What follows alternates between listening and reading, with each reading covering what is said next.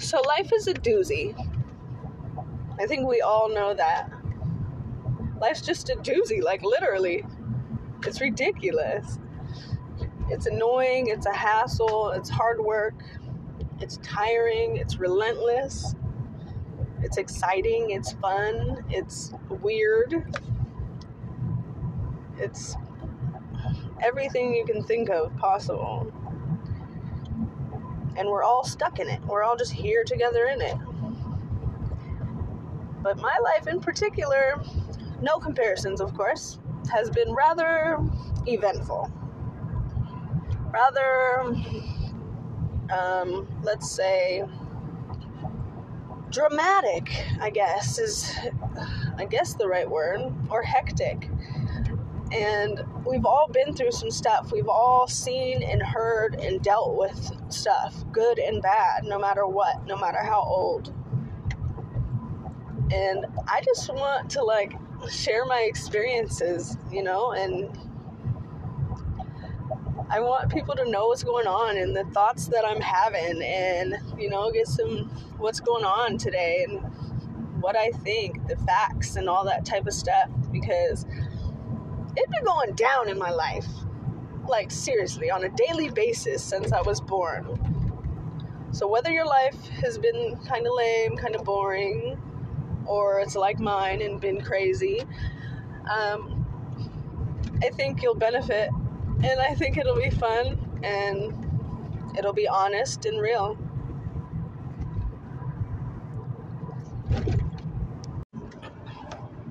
So, a little bit about me. Um, today I'm 30. I live in Seattle still, have my whole life. Um, I love sports. I love food. I love art. I write poetry. It's one of my major passions. Um, I love people. I'm a people person. And I feel everybody. It's a curse and a blessing. But um, I just, I'm drawn to all sorts of people, all sorts of emotions, and I can feel what's going on with other people that aren't even near me. And it, it's draining, but it's also, you know, exciting. And, you know, it keeps my life going to be a part of somebody else's good or bad and to be able to motivate and talk to other people because the world has become so stuck in its ways of not talking to people, not getting along with people because we're what? We're scared? We're embarrassed? Um, we were taught that? Or what is it? I'm confused why it's not okay anymore to go knock on your neighbor's door for some sugar. Or why saying hi is looked at kind of weird sometimes. It's just really weird to me that the world turned so sour that here we are. People barely even acknowledge you're alive and they're walking right next to you. Um, I grew up with an addict alcoholic mom, but the best woman in the world, hands down very good woman to everything and everybody around her had so much passion and so much everything. And she passed about four years ago and we were best friends. And it took a major toll on me and it happened at the worst time ever. And my son is seven today amazing so funny so smart, so crazy, so exactly me. And I'm okay today. I'm content today. But I went through a lot, a lot of lot of hell. With my own addiction issues, my own life issues, constantly going through random things. But sports is what kept me alive. I played every sport every season since I was six years old. And now it's been nine years since I played in an actual game or on a team. And I think it has a lot to do with my downfall, why things went sour. but that's okay because I did make it through the fire. It is possible. And I don't know. I'm just here. You know, I can smile, I can laugh, I can talk shit, I can cry, kind of. And that's about it. You know, I finally got my own home after being homeless off and on for six years. Um,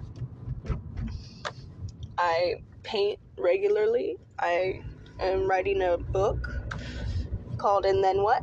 And that's what this podcast is called because there's always something else. If it's not this, it's that.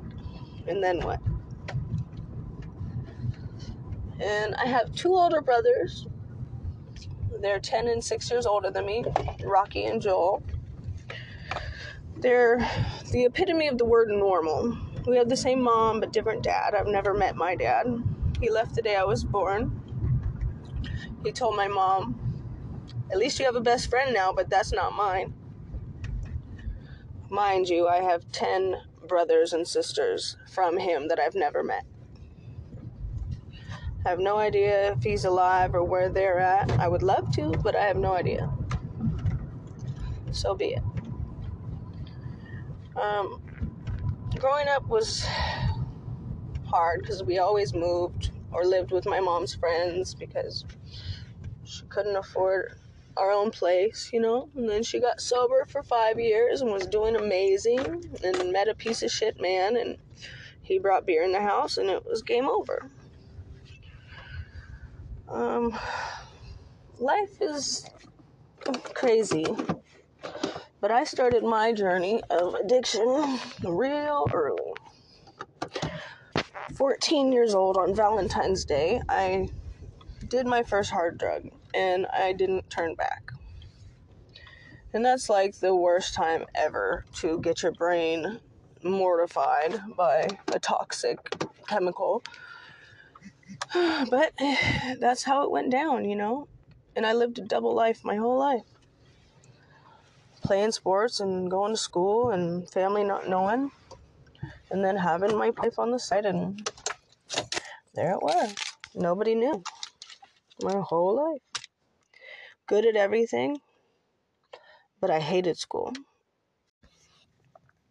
I could go on and on with all the stuff that's happened, but long story long, me in a nutshell, had a wild bringing up, you know, saw a lot of stuff, saw a lot of bad stuff, saw a lot of good stuff. Um, you know, I grew up the hard way.